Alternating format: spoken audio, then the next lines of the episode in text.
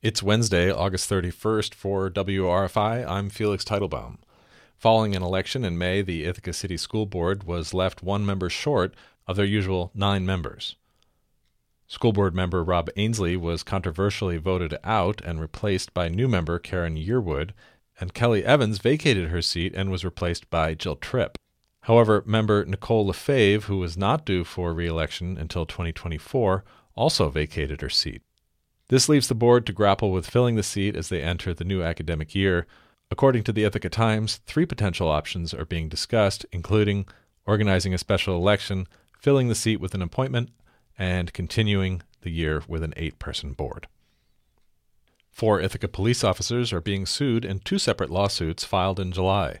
The Ithaca Voice is reporting that the suits are being brought on behalf of Kaji Ferguson and Rose DeGroat and claim officers used unlawful and excessive force during their arrest on the Ithaca Commons in 2019.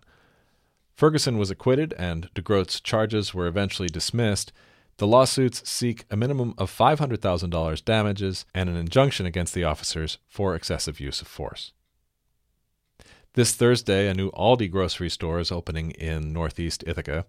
14850 is reporting that the grocer has been at its 3rd Street location in Ithaca for 24 years. The new store continues the expansion of the discount chain, which opened its first location in Iowa in 1976. Aldi now has over 2,000 stores across the United States. New York's new gun laws will take effect tomorrow. The new laws are intended to counter the Supreme Court's decision to strike down previous rules that strictly regulated carrying a firearm in public. The new guidelines limit carrying firearms in sensitive places and require 16 hours of firearm training, additional background checks, and safe storage of guns. More details can be found at the Attorney General's website and are linked at WRFI.org. Partly cloudy skies for the rest of the week, a high today of 79 with an overnight low of 57. Tomorrow the high will be 72 and cooler at night with a low of 50. Looking ahead to Friday, warmer with a high of 82.